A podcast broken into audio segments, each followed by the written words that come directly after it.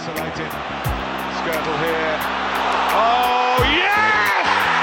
Welcome to Manchester United! Velkommen til Old Trafford.dk podcast, programmet, der er opdateret på alt, hvad der er sket i Manchester United den forgangne uge. Med mig i dag har jeg Tottenham-fan og kommentator hos Eurosport, Henrik Willum, og Anders Bank, der er redaktør og kommentator hos Sexeren. Velkommen til begge to. Tak. tak for det. Mourinho valgte at bænke Pogba i kampen mod Huddersfield. Hvorfor gjorde han det, og begik portugiseren en fejl, eller var det i virkeligheden et smart og nødvendigt træk? Det forsøger vi at finde ud af senere i programmet. Derudover så skal vi selvfølgelig mindes offrene fra flyvelykken i München, og så skal vi også have en kort optag til weekendens opgør mod Newcastle. Men inden vi når så langt, så skal vi til den del af programmet, som jeg forestiller mig, Henrik har glædet sig mest til. Uden tvivl. Uden tvivl. ja.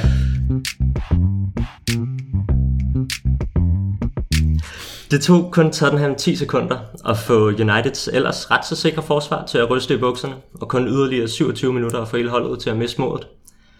Anders, var det her Uniteds dårligste kamp i den her sæson? Ja, uden, øh, uden tvivl. Altså jeg sad og, øh, og, og så den kamp og var rimelig koncentreret, og jeg var, jeg var rystet over, så, øh, så dårlige de var. Altså en ting det er, at man... Øh, eller de bliver rystet af den her tidlige scoring, som, øh, som Christian Eriksen sender ind efter 10,5 sekunder eller sådan et eller andet. Øh, men, men på intet tidspunkt i løbet af de der næste 90 minutter, der, kommer, altså, der får de jo sat, jo, de har måske lige 5-10 minutter, i, lige, lige umiddelbart bagefter, hvor, hvor man stadigvæk tænker, at det her kan godt blive en fodboldkamp.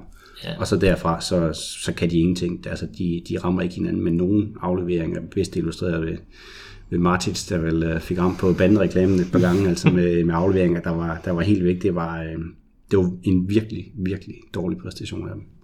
Og det er også øh, Uniteds forsvar utrolig usikkert i den her kamp. De har ellers holdt nullet i, i de seks uh, foregående kampe. Hvorfor tænker du, det så så skidt ud? Var det bare fordi Tottenham var et bedre hold, eller kom de dårligt fra start? Eller? Ja, de kom jo indiskutabelt dårligt fra start i hvert fald. Altså, og det er jo kombinationen af det hele. Det er, jo, det er jo også et spørgsmål om, at, at Tottenham jo bare er et, øh, et, øh, et rigtig godt øh, hold, og som har været godt kørende på, på det seneste. De, de virker som om, de er ved at have fundet tilbage til det, der, der gjorde dem så, øh, så stærke i, i, i sidste sæson også. Øh, så er der lidt, lidt Pogba i det, som, øh, som jeg så. Øh, den kamp, han var øh, over det hele, og han var i hvert fald ikke ret meget inden for at skulle levere støtten sammen med Martic øh, på den centrale midtbane og skærme af. Øh, det skabte en del kaos. Og øh, så ved jeg godt, at, at Manchester United har lukket få mål i det, ind i den her sæson. Men jeg vil godt stille lidt spørgsmålstegn ved, hvor, hvor, hvor godt det forsvar måske i virkeligheden er, fordi David De Gea, han er samtidig inden øh, den seneste spillerunde, nu har jeg ikke lige tjekket statistikkerne efter weekendens kampe, men inden øh, sidste weekend, der var han den keeper i Premier League, der havde haft næst flest redninger overhovedet. Ja. Øhm, så, så det er jo ikke fordi, at man bare ikke skaber chancer imod øh, Manchester United. Nej, og det er også, altså, som du siger, United har lukket ret få mål ind, og, øh, og Jones og Smalling har i virkeligheden fået ret meget ros for, for flere af deres kampe. Det er alligevel bare ikke nogen, man tænker er, er blandt de bedste forsvarsspillere i, i Premier League. Kommer, kan, kommer United nogensinde til at bygge et, øh, et forsvar op om de her to spillere? Hvis det skal Ikke holde. hvis Jones bliver ved med at score på den måde, som han kommer med Tottenham i hvert fald. jeg, jeg synes faktisk også, øh, set fra, fra modstanderholdets synspunkt, at, at det, er jo, altså det så ret nemt ud at få skabt et pres mod dem. Øh, det så ret nemt ud at få skabt chancer mod dem. Og, og gør man det, øh, jamen så er der jo et niveau, som, som ikke er godt nok. Jo, altså. Øh, umiddelbart synes jeg øh, generelt, at Uniteds forsvar har set fint ud i løbet af den her sæson, og øh, statistikkerne siger jo også, at de lukker relativt få mål ind, mm. men, men øh, i samme åndedrag, jamen, når man lader modstanderen skabe mange chancer, jamen, så er der jo noget, der skal forbedres, fordi det handler om at lukke af, og det får man jo ikke gjort og så sker der sådan noget som, som eksempelvis uh, Phil Jones' selvmål. Altså, det, det er jo dybt uheldigt. Jeg synes, der er nogle, en, en personlig fejl i det også, men det kan vi mm. måske vende tilbage til på et senere tidspunkt. Men for at være, være et tip-top forsvar i Premier League sammenhæng, så skal du ikke bare holde nullet. Det er ikke den eneste statistik. Der, den næste statistik er, jamen du skal også være så godt organiseret, at du faktisk afholder modstanderen fra at komme frem til chancer. Og det kan de så ikke endnu. Og det kan være, det, det er derfor, at de er de her godt 15 point efter City. Øh, Anders, nu nævner du, at Pogba var mange steder på banen, men ikke, ikke tilbage sammen med Matic. Er han i virkeligheden også en del af det her problem, at United står så svagt defensivt i den her kamp? Ja, i den her kamp synes jeg helt klart, at han var. Altså, han, øh, altså nu, der lå han jo som, som marker til Matic øh, på et hold, som Mourinho jo faktisk øh, til, til en forandring havde sat lidt mere offensivt op i udgangspunktet, hvor man sad og tænkte, at man så øh, startopstillingen, så tænkte man, at det her, det bliver ikke ligesom, da han, øh, da han ikke ville noget som helst på, øh, på Anfield for eksempel. Øh, og når han så ligger derinde på bag øh, i en offensiv øh, startformation, så skal han jo arbejde begge veje, men han, han var konstant alle mulige andre steder, øh, der gjorde, at, at Matic kom i øh, problemer, fordi han lå alene, og det betød så, at så var der lige pludselig Smalling eller Jones, der skulle træde frem ned for forsvarskæden for at prøve at kompensere for det, og det gjorde så, at så blev der usikkerhed ned i, i forsvaret bagefter. Øh, så, så jeg synes øh, i høj grad, at, øh, at Pogba havde sin del af skylden, for det jo ikke, det jo ikke kun ham, men man så jo også undervejs, det kommer vi måske også tilbage til, at Mourinho lige var ude og have en snak eller to med ham undervejs, og, og jo kun for anden gang i Premier League-sæsonen pillede ham ud undervejs i en kamp, hvor han startede, og den anden gang, det var mod Newcastle, hvor de førte 4-1, tror jeg, på det mm. tidspunkt. Altså, Øh, så, så det var ikke hans øh, bedste kamp, måske det var nærmest hans dårligste øh, i, i sæsonen også. Men ved man ikke også, at det er det, man får med Pogba? I sådan her kamp skal man måske have en, en mand ekstra på midtbanen bag Pogba til at, til at dække op for en spiller, der ikke er så glad for de defensive opgaver altid. Jo, men altså, det er heller ikke nemt at være Mourinho, fordi hvis han har gjort det, så har han fået for pukken, for nu stiller han defensivt igen mm. mod de store og ikke vil noget. Altså, øh, og i den led for folk, der gerne vil se Manchester United øh, gå lidt mere efter det mod de store, så er det jo i virkeligheden lidt ærgerligt, at, at det får, altså, at det starter så katastrofalt, og at de ender med at spille så dårlig en kamp, for det kan være det for Mourinho til at sige næste gang, at der venter en af de store, jamen så, så gør han, som han plejer, at, at så bliver det, øh, så bliver det Anfield-udgaven, han kommer med. Altså. Jeg synes jo måske helt generelt, at når man har en spiller til 800 millioner, eller meget det var, han kostede, en midtbanespiller oven i købet, mm. så kan man vel også med rette forvente, at han gør et stykke defensivt arbejde, når det er påkrævet. Og det, det giver jeg jo helt ret i. Nu. ja, det, ja, til den pris, Anders. Ikke? Øhm, men altså, øhm, det gjorde han jo ikke, og det, det skabte jo nogle, nogle huller, øh, nogle tomrum rundt omkring, og det er jeg da helt enig med, set, set fra igen modstanderholdets synspunkt, at, at det var med til at, at skabe nogle overtalssituationer, og skabe nogle, nogle rum simpelthen, som, som man kan brillere i, og lige præcis det, der skete her, og derfor, så, hvis jeg var Mourinho, så ville jeg også være super på Pogba over, indstillingen og, og placeringsevnen i det hele taget. Men igen kan man med rette forvente, at en spiller af hans kaliber har en bedre placeringsevne, end han viste i den kamp. Ja, jeg synes tit, når man ser Pogba, han, han følger sin modstander et stykke af vejen, men så tit så stopper han bare op, og så står han og glor fodbold, mens bolden kører rundt i Uniteds felt. Og det så man i hvert fald forskellige eksempler på ja, i kampen i onsdag. Det er, han har også tidligere udtalt, at de der defensive opgaver, når de laver det til træning, han, han gider det sgu ikke rigtigt. Han synes ikke, det er sjovt. Han vil meget hellere have bolden i fødderne. Det synes vi alle sammen, men, men, men stadigvæk. altså, det, det er en del af hans jobbeskrivelse, øh, også at tage de defensive pligter og tage de defensive løb. Øhm, og, og jeg siger ikke, nu har jeg ikke set alle kampe, på har spillet, men, men altså, hvis det her det er standarden, så vil jeg virkelig være bekymret. Og så, så er 800 millioner i hvert fald en, en grov overpris. Men kan man så ikke, altså nu siger du selvfølgelig, at man kan forvente, at en, en spiller til hans pris også tager sin, sin defensive pligter, men når man køber en spiller så dyr, skal man så ikke også bruge hvor han er bedst? Og det er måske ikke i den rolle. Så er han jo fejlkastet. Mm. Øh, så skal man jo have en, en anden spiller med, med nogle andre kvaliteter, hvis det er. Øh, eller så har man simpelthen gættet, investeret forkert, hvis man troede, at man havde en spiller med, med defensive kvaliteter, øh, og han så ikke gider udføre dem. Så, så er det jo et fejlkøb. Altså. Øhm, det synes jeg så ikke nødvendigvis, man kan sige så ensidigt, at Pogba er, fordi han netop har sine offensive øh, kvaliteter oven i hatten. Men stadigvæk så må man kunne forvente, at, at der er mere defensiv fokus og mere taktisk fokus også, fordi det, det er jo rigtigt, at han løber rundt. Han er altså uden for sidelinjen indimellem, mm. sådan føles det i hvert fald. Øhm, men, men altså, det, så, så skal man jo have fat i en, i en helt anden spiller, hvis det er, at, øh, at man udelukkende fokuserer på det defensive eksempelvis. Men det er, det er den ned, han ikke rigtig har kunne knække endnu, Mourinho, altså fordi det, det, altså, det er jo, sådan har det været lige siden han, blev, han kom til, til klubben på det er, hvordan får man det bedste ud af ham? Da han var i Juventus, der var han måske bedst, når han lå øh, på en tremands midtbane til venstre på en tremands midtbane. Øh, men hvis det er det, man vil, så, så, skal, det være, så skal det være, fordi Mourinho siger, jamen, så er det så er det Pogba, der bliver mit omdrejningspunkt for den måde, jeg vil Præcis, det så skal man lave systemet altså. om, øh, så systemet passer til spilleren, mm. i, stedet for, i stedet for det modsatte. Jeg tror også, det var Gary Neville, der efter kampen sagde, at uh, United har de bedste spillere, men Tottenham har det bedste hold. Mm. Har han i virkeligheden ikke også en pointe i det? Jo, bestemt. Altså, øhm, og så, så skal vi måske over og kigge på manager og sige, jamen, er Pochettino så en bedre manager end Mourinho? Øh, ikke hvis du kigger på trofæer og så videre, men i forhold til, til deres nuværende jobs, jamen, så er Pochettino i hvert fald bedre til at få det maksimale ud af sin trup i forhold til, hvad Mourinho er. Især hvis vi ser mm. isoleret på den her kamp.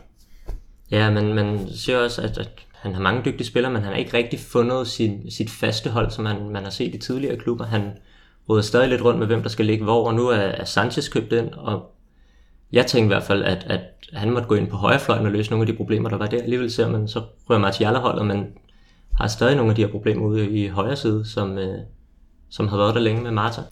Plus at Sanchez jo ikke spillede sit livs bedste kamp, må vi jo nok være ærlige at kende. Ja. Altså, det, som, øh, som spørgsmål, der kunne jeg godt sidde og fryde mig lidt og være skadefro over det, men altså, øh, øh, når det så er sagt, så må man igen også kunne, kunne forvente mere. Jo, det var, øh, han er lige skiftet, og kender måske ikke systemet og holdkammeraterne 100% endnu og så videre, men, men stadigvæk en spiller med hans erfaring og, og hans styrker, jamen, så kunne man nok godt have forventet lidt mere i hvert fald. Øh, noget andet, Mourinho har fået meget kritik for, har jo været, øh, har jo været hans præstationer i de her, især top 6 udbanekampe. Han har spillet 10 med United indtil videre, det har kun givet en sejr, og du her tidligere på sæsonen mod Arsenal. Er det, er det Mourinho, der fejler, eller hvad er det, der sker i, i de her kampe, siden det ikke går bedre? Fordi jeg tror, mange kan blive enige om, at United har vel lidt af de, de stærkere top 6 hold i ligaen. Altså, Mourinhos mindset i, i de her kampe, det er jo at komme ud og være det hold, der begår færrest fejl. Mm. Altså, det virker til at være hans øh, udgangspunkt, øh, og, og, og det har man jo set fra altså, langt tilbage, år tilbage, også i andre klubber, han har været, at sådan gør han det jo. Altså, vi husker jo alle, det gav jo så bonus mod, øh, i, i, da han fører Inter til Champions League-triumf. Øh, men, men spørgsmålet er bare, om måske om, jeg ved ikke, om man kan sige, at han er ved at blive, blive luret, eller tiden er løbet fra det, men man kan bare se alle de andre hold i top 6 i den her sæson. Jeg så lige en liste over nogle af de her. Der har været mange vilde, vilde topkampe med masser af mål. Nu havde øh, United havde så en fremragende kamp mod, mod Arsenal også mm. Øh, på, på Emirates. Men ellers, så er, det, så er det jo alle de andre hold, som, som virker som om, de går efter det. Øhm, og, og får så noget ud af det på skift. Og Mourinho, nu sagde du 10 kampe, jeg tror, der er måske en FA Cup kamp øh, inde i, i, i den linje. Ja. Men, men med, bare i, i, i Premier League, ni kampe på udebane, øh, siden Mourinho kom til mod de andre hold i, i top 6. Mm.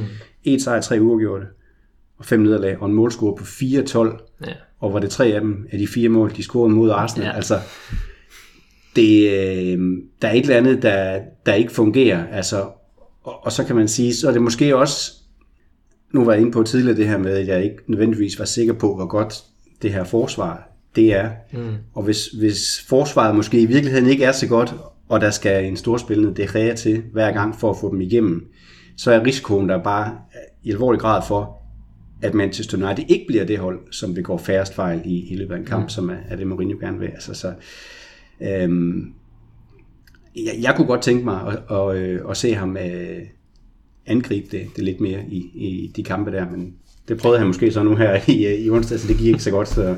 Altså, der er ikke tvivl om, at nøglen til, til succes i Premier League, det er jo de indbyrdes top 6 opgør. Øhm, og jeg giver det faktisk helt ret, at tendensen er, at hvis man tør satse, så vinder man også på de her. Vi har set nogle, nogle fantastiske kampe mm. øh, mellem de top 6 holdene, synes jeg, øh, i løbet af den her sæson. Øh, hvor det ligesom har været det målsøgende, det fremadrettede spil, der, der har vundet hver gang på en eller anden måde. Ikke? Mm. Øh, nu tager kampen Liverpool-Tottenham i går, som ja. et helt tilfældigt eksempel. Ikke? Jamen, der var godt nok ikke nogen vinder på den måde. Øh, men, men, men der var i hvert fald dramatik og spænding og, og, og så videre. En fremragende fodboldkamp på alle måder.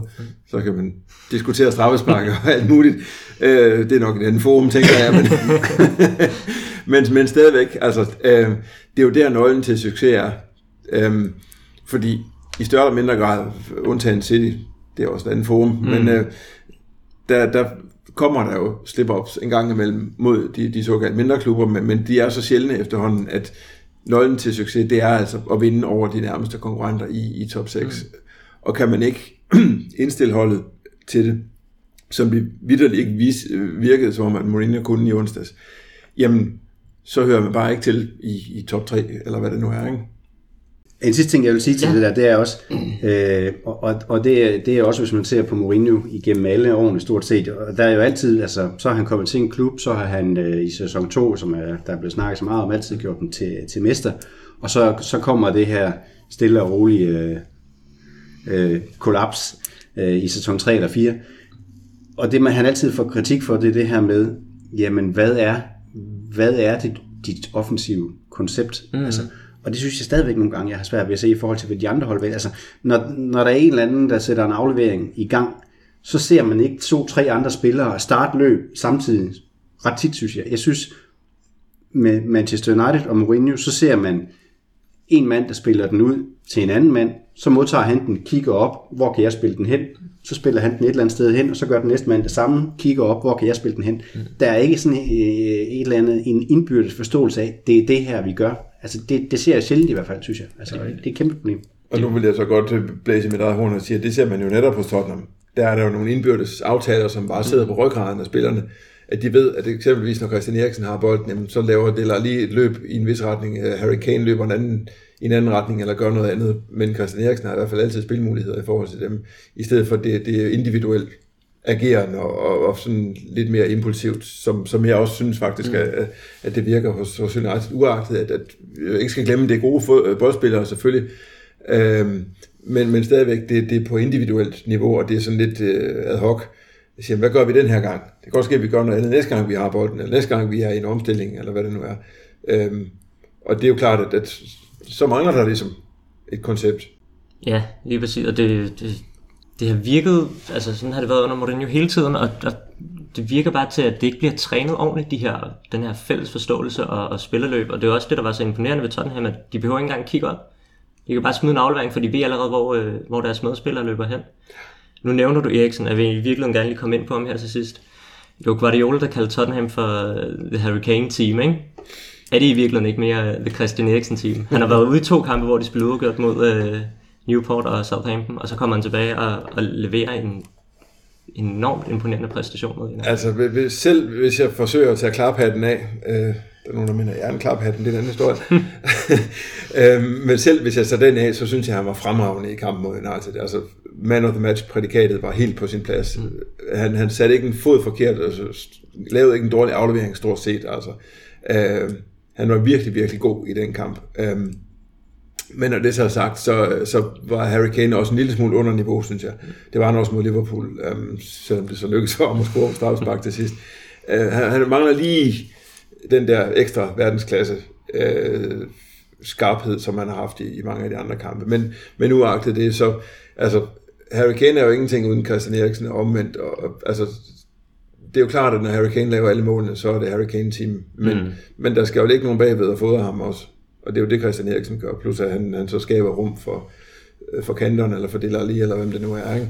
Så altså, altså, jo, Eriksen, lige præcis i den kamp på Wembley i onsdags, der var det øh, uh, The Christian Eriksen team, det, det kan vi hurtigt blive enige om, men, men sådan malet med den brede pensel, så, så nej, så, så er det, altså, det er manden, der laver målene, det handler om. Så, så det er mere et Hurricane team, end det er Christian Eriksen team.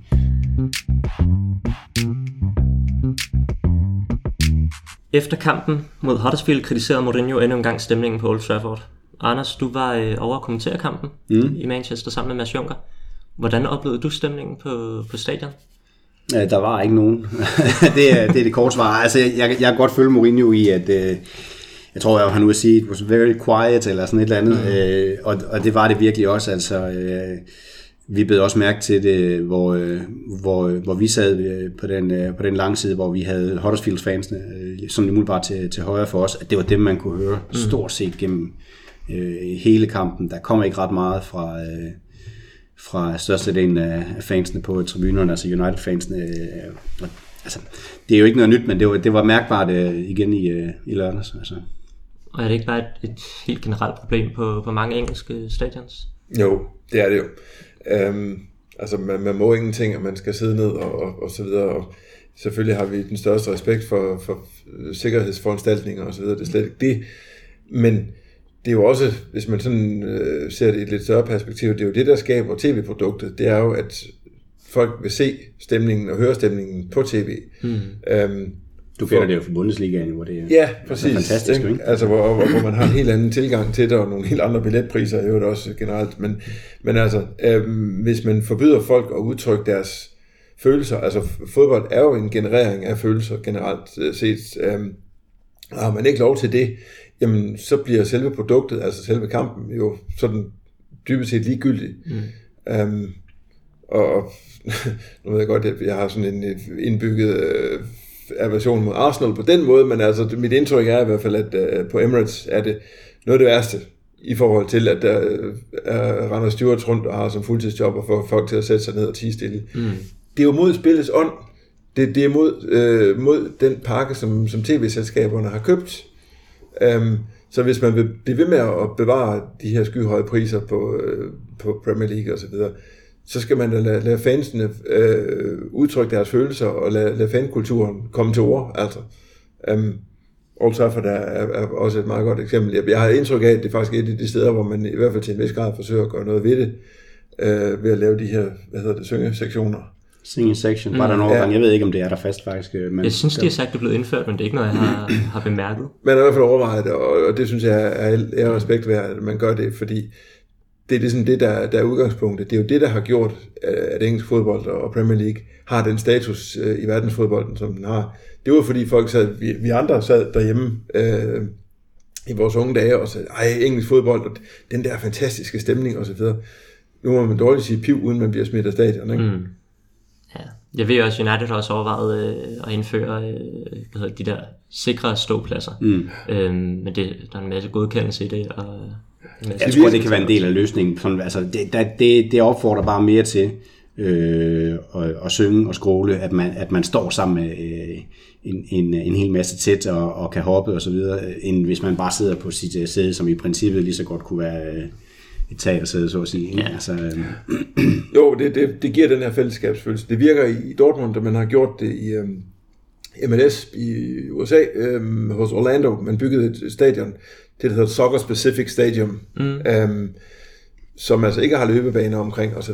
Øh, de er lidt mindre, de her stadions, end øh, de her store fodboldstadion, hvor du så er halvt fyldt eller et eller andet. Men øh, lige præcis i Orlando, der byggede man faktisk øh, efter Dortmund forbillede øh, en indentribune, hvor man lavede de her øh, sikre stå-zoner. Mm. Øhm, hvor der er håndtag, og det er lige før, der er indbygget kaffemaskine i gelænderet. der, hvor, altså alle sikkerhedsforanstaltninger er ligesom overholdt, samtidig med, at folk står op og synger. Øh, og det har givet en fantastisk stemning til, til Orlandos kampe, fordi man simpelthen kopierede øh, Dortmund-modellen. Og jeg synes jo bare, Dortmund i sig selv er jo et fantastisk sted, øh, og, og netop noget, der bliver fremhævet på grund af stemningen, det kunne man sagtens gøre i Premier League, det kunne man sagtens gøre på Trafford også. Så kunne man bare skifte kaffemaskiner ud med fadølsanlæg. Ja, det, det, det var sådan en idé. Ja. hvis, vi, øh, hvis vi skal kigge lidt mere på den her kamp, det, det er måske ikke nogen prangende kamp fra United, men det er en forholdsvis sikker og, og kontrolleret 2-0 sejr. Sådan oplevede jeg den i hvert fald. Jo, det bliver jo sikkert kontrolleret, da de først kommer foran. Ja. Altså, øh, men øh, som, øh, som første heller skrev frem, der øh, sad vi i hvert fald på, på kommentatorpladsen og tænkte, okay, det startede, det startede lovende, og man, og man tænkte, Manchester United skal nok få scoret på et eller andet tidspunkt i det her opgør, men så de sidste 20-25 minutter der, øh, af første halvleg, der virkede det lidt som om, at de begyndte at blive øh, frustreret og have svært ved at finde vejen igennem et, et defensivt, men, men godt organiseret Huddersfield-mandskab. Og der kunne jeg da godt tænke, at det her, det, det kan godt blive sådan en, en 0-0, hvor de bare ikke øh, får, får åbnet op for det.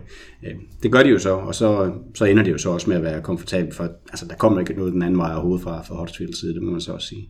En af de ting, der blev diskuteret mest i forbindelse med den her kamp, det var, at øh, Paul Pogba var blevet bænket. Mm. Øhm, nu kom vi ind på det tidligere med, at ham og Mourinho havde et, øh, et lille skænderi i kampen mod Tottenham tidligere. Hvorfor tror du, at Pogba sad på bænken? Tror du, det var dårlige præstationer, eller tror du, der har, har ligget noget andet bag?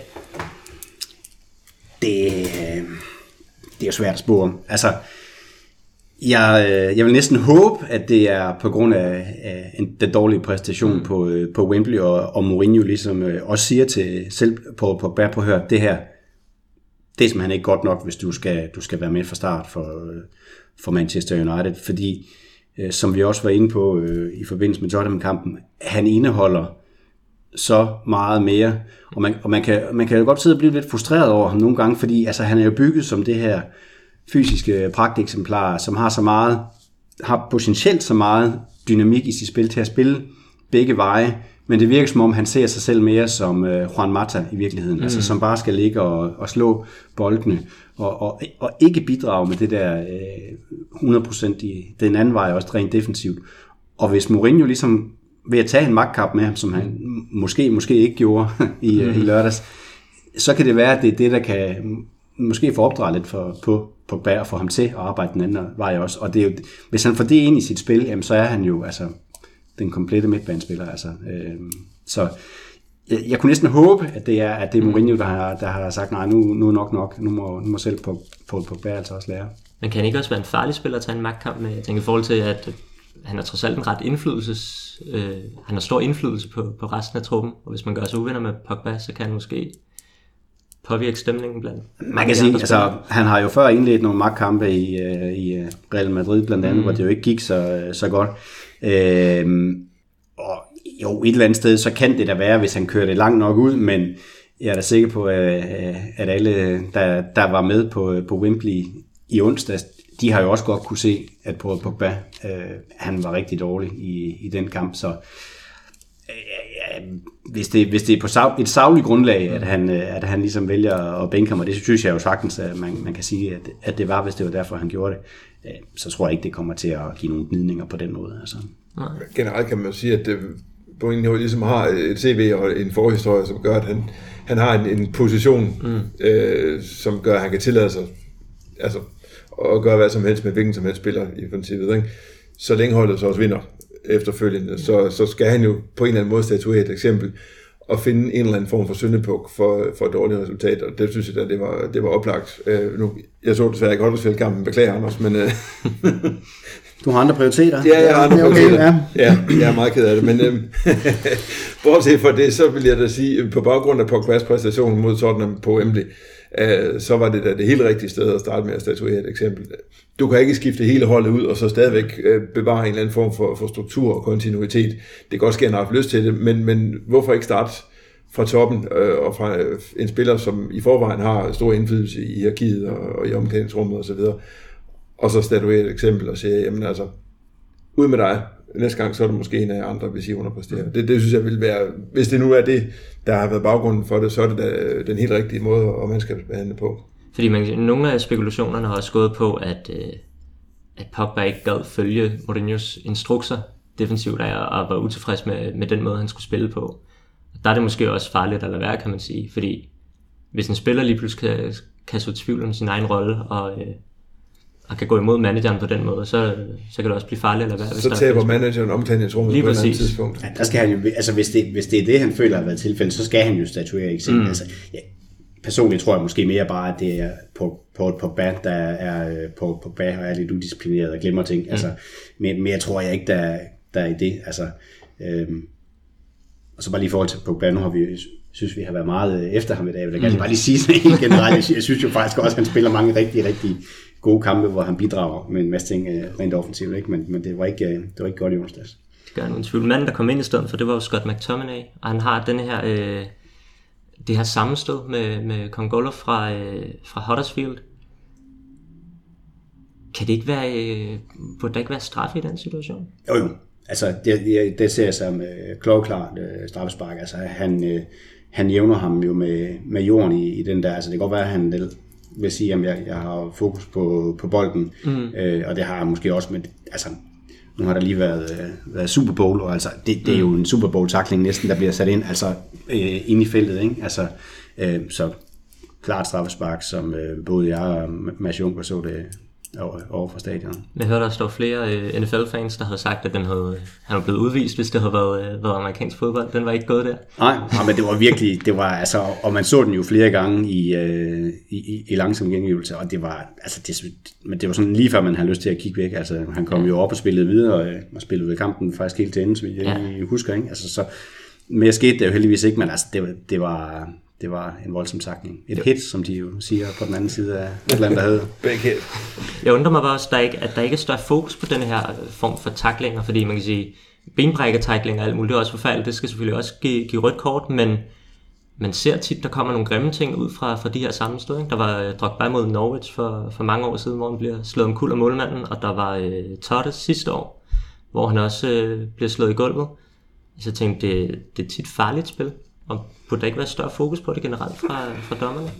Jeg, jeg har ikke tænkt over, at det, er, at det skulle være sådan en tendens, men den type taklinger her, hvis man skal, hvis man skal kalde den det, altså, mm. det, det, det bliver voldsomt, fordi at, at offeret er totalt uforberedt på mm. det, altså, øh, og derfor jo øh, bare bliver fuldstændig øh, nedlagt altså, øh, og, og ramt meget voldsomt. Øh, men jeg har ikke tænkt over, at det skulle være sådan et eller andet, der, at der skulle være noget særligt ved. Altså, dommeren skal selvfølgelig beskytte spillerne, punktum. Mm. Det, er, det er det vigtigste, og det gjorde han jo ikke her. Altså, og han stod jo, øh, Stuart Atwell, han stod jo ret godt placeret i virkeligheden til at se den der. Så, altså, jeg ved ikke, hvad det er, han, hvad han føler, han har set, siden han vælger ikke øh, for for noget. Altså, han førte jo spillet af to sekunder senere, øh, bare for, altså, øh, fordi han fornemmer måske, at der er nogen, der har stødt hovederne sammen, og, ja. og det er det, ikke? Øh, og hvis han ikke, altså, man må jo gå ud fra, at han ser noget andet, end alle vi andre ser, øh, og hvis han, hvis han gør det, så kan man jo ikke sige så, så meget til det, altså, øh, selvom man så kan stille sig lidt uforstående over for, at han ikke kan se det. Altså, mm. Men de skal selvfølgelig beskytte spillerne, det er alfa og omega.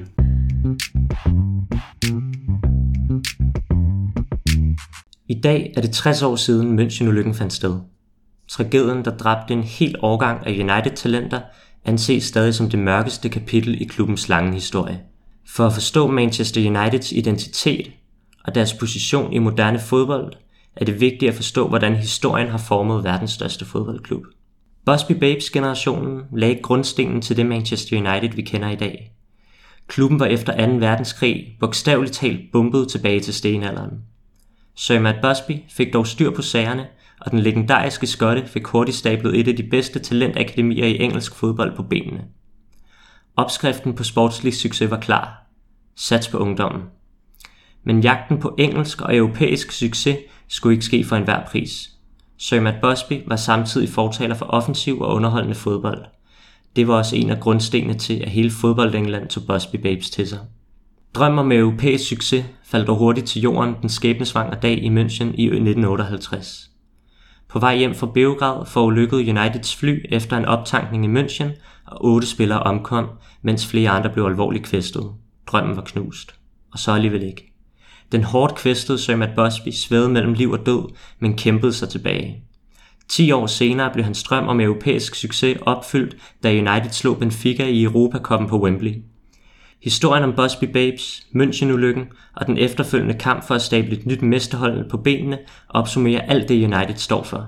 Visioner, drømme, hårdt arbejde og viljen til at kæmpe sig tilbage, når det ser allersortest ud. Og sidst men ikke mindst, heldemod i form af målmanden Harry Gregg, der slid sig tilbage i det brændende fly for at komme sine holdkammerater til undsætning. Det er umuligt at svare fyldskørende på, hvad Busby Babes skulle have ført det til, hvis ulykken aldrig var hent. Men der er ingen tvivl om, at ulykken ikke alene var et tab for Manchester United, men for engelsk fodbold i det hele taget. Gennemsnitsalderen på det United-hold, der spillede den sidste kamp mod Røde Stjerne den 5. februar, var 23 år. Flere af dem var fast inventar på det engelske landshold, og der blev talt om The Busby Babes i hele Europa. Manchester United-fans, der nåede at opleve holdet, taler stadig om Duncan Edwards den dag i dag. Offensivspilleren var blot 21 år gammel, da han døde sin kvæstelser på et hospital i Tyskland. Han nåede trods sin unge alder at spille 151 kampe for Manchester United. Sir Matt Busbys filosofi sidder stadig i væggene i Manchester United – selvom klubben i dag er vokset som meget større end Busby formentlig turde drømme om. Sir Alex Ferguson genopfandt også Talentakademiet, da han overtog roret i 1986. Det har givet spillere som Paul Scholes, Ryan Giggs, Gary Neville og David Beckham. I dag bliver man let forpustet i virvaret omkring milliard store tv-aftaler, sponsorer, ejere med tvivlsomme motiver, opskruede billetpriser og primadonnaer. Manchester United vil aldrig nogensinde blive reduceret til en købeklub som Manchester City eller Chelsea, hvor fansene mere eller mindre ukritisk byder arabiske købmand eller russiske oliesjejker velkommen i jagten på sportslig succes. og det hænger i høj grad sammen med den kulturarv, som blev grundlagt på Old Trafford af Sir Matt Busby og The Flowers of Manchester.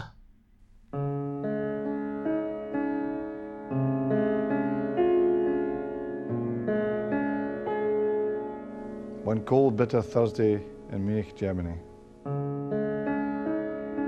Eight great football stalwarts conceded victory. Eight men will never play again who met destruction there. The flowers of English football, the flowers of Manchester. Matt Busby's boys were flying, returning from Belgrade. This great united family, all masters of their trade. The pilots of the aircraft and skipper Captain Fane. Three times they tried to take off and twice turned back again. The third time down the runway, disaster followed close. There was slush on the runway and the aircraft never rose. Roger Byrne and Tommy Taylor, who were capped for England's side. And Ireland's Billy Whelan and England's Jeff Band died. Mark Jones and Eddie Coleman and David Pegg also. They all lost their lives as the plane ploughed through the snow. And Big Duncan, he went too, with an injury to his brain. And Ireland's brave Jack Blanchflower will never play again. The great Matt Busby lay there. The father of this team. Three long months passed by before he saw his team again. The trainer, coach, and secretary, and a member of the crew. Also, eight sporting journalists who with United flew. And one of them was Big Swifty, who we'll never ever forget. The finest English keeper that ever graced the net. England's finest football team. Its record, truly great. Its proud successes mocked by a cruel turn of fate. Eight men will never play again who met destruction there. The flowers of English football. The flowers of English football. The flowers of English football. The flowers of English football, the flowers of Manchester.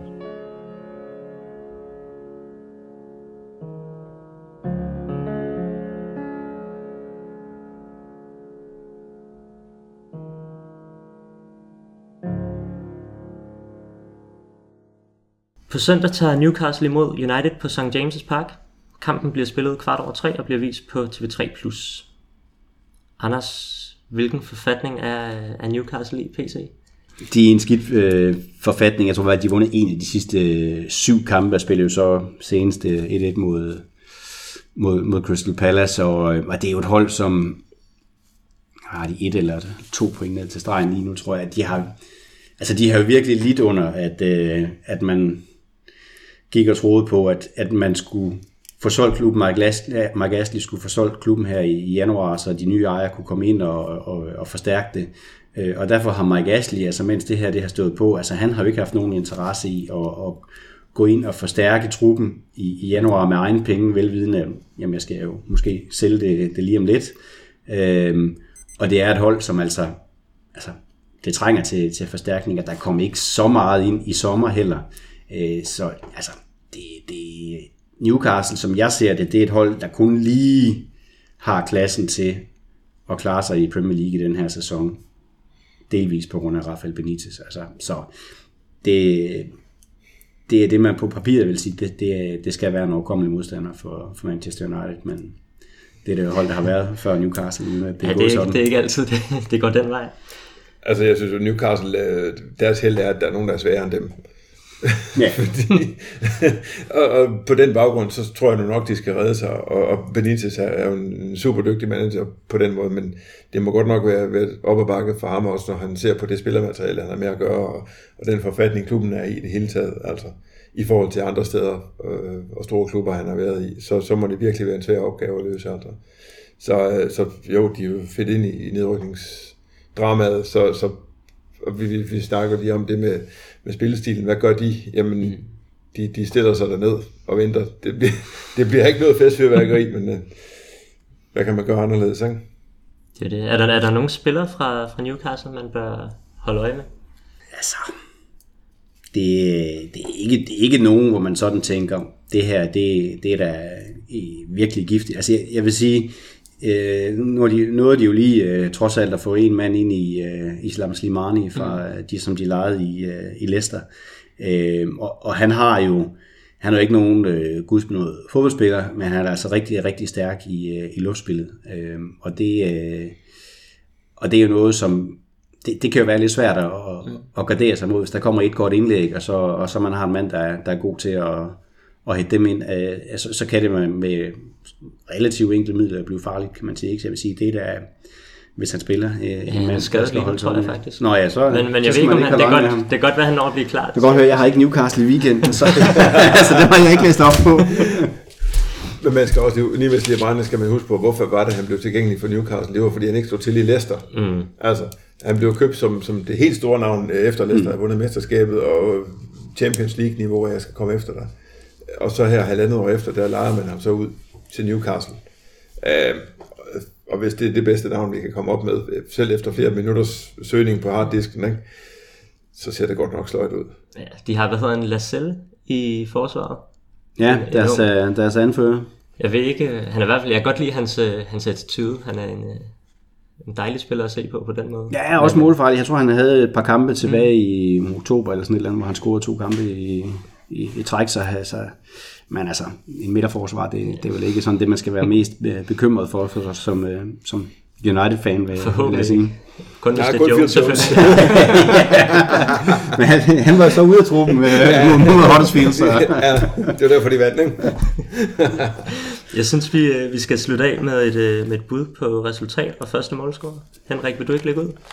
Øh, jeg vil i hvert fald godt lægge ud med resultatet og sige, at stensikker United tager. Altså, jeg synes, de, de, jeg er enig i, for lige at vende tilbage til den her Tottenham-kamp, som dybest set er grunden til her. Øhm, vi kan altid diskutere, jamen, jamen, man, er det fordi man selv spiller godt, eller modstanderen spiller dårligt, at det bliver, som det bliver. Øh, den lader vi ligge og sige, jamen, øh, det her var nok Uniteds dårligste præstation den her sæson, og nu er de tilbage på sporet, og øh, hold af en helt anden manglende styrke. Huddersfield øh, bliver kørt ud uden overanstrengelser. De vinder den her sikkert. Um, så, så, så er vi spændt på at høre, hvad din definition af sikkert er. Jamen, jeg vil sige, jeg vil sige en 3-0 må, må vel være, uh, være deromkring, ikke? um, og jamen, øh, første målscore, det, det ved jeg simpelthen ikke. Altså, det, det, det, det kan være hvem som helst. Selvmål fra Lassalle måske? Ja, noget af den stil.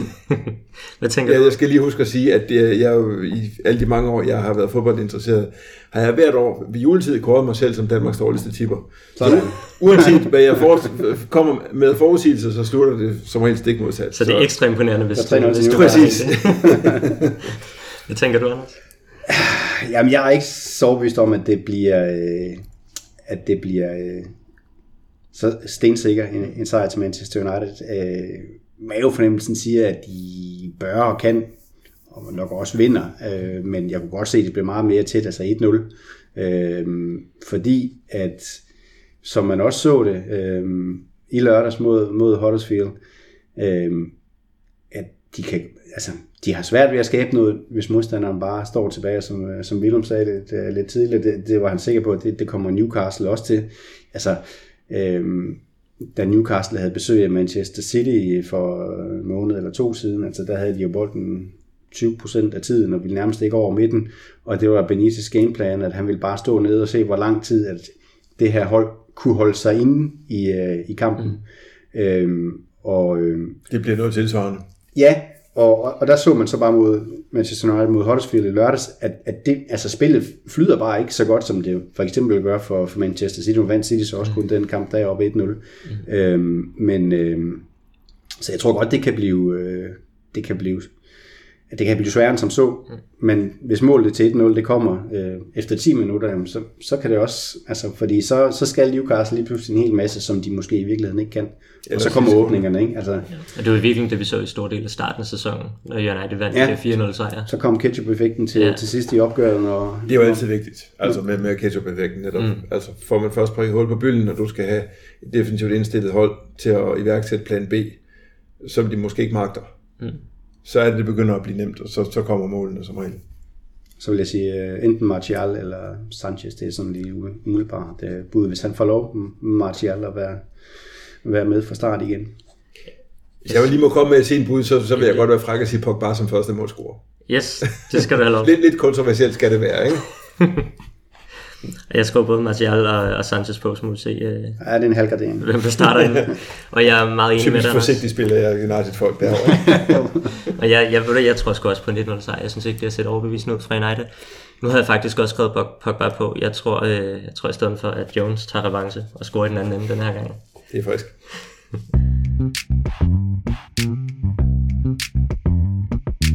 Så er vi nået til ugens indspark. Anders, har du en, øh, en løftet pegefinger, eller en pointe, eller et eller andet andet? Du, øh, Øh, ingen løftet øh, pegefinger, måske en løftet thumbs up, thumbs up altså øh, fra øh, Old Trafford i, i lørdags, altså det var jo, øh, de, havde- de havde jo mindehøjtidligheden for, for 60 år for øh, flykatastrofen i, i München, og, og der var det øh, rigtig god stil, synes jeg, at øh, da man kom ind på, øh, på stadion og kiggede rundt, der var altså øh, gratis øh, kampprogram, og sådan en gratis øh, mindebog lagt ud på, øh, på samtlige sæder til, til fansene på, øh, på Old Trafford. Øh, det synes jeg, det er god stil. Altså, det øh, respekt for det. Det må man sige. Øh, noget jeg kom til at tænke på nu, du var over at kommentere kampen. Jeg har aldrig været på Old Trafford, når der har været et minut stillhed. Hvordan er det at opleve sådan en stadion med 75.000, hvor der bare er helt stille? Altså mere end der er normalt selvfølgelig. ja, det var, øh, det var biblioteket jo. øh, jamen altså, når, når det... øh, Når det bliver udført rigtigt, så at sige, altså, så, er, så er det altså bevægende, og det var det, det var det i lørdags. Der var lige, øh, da, da fløjten lød første gang, der var en, der prøvede lige et, et, øh, et forsigtigt klap for at se, Ja. om der var stemning for, at det skulle være et minuts øh, klapsalver. Der var ikke nogen Nej, af de det øh, hørte man godt.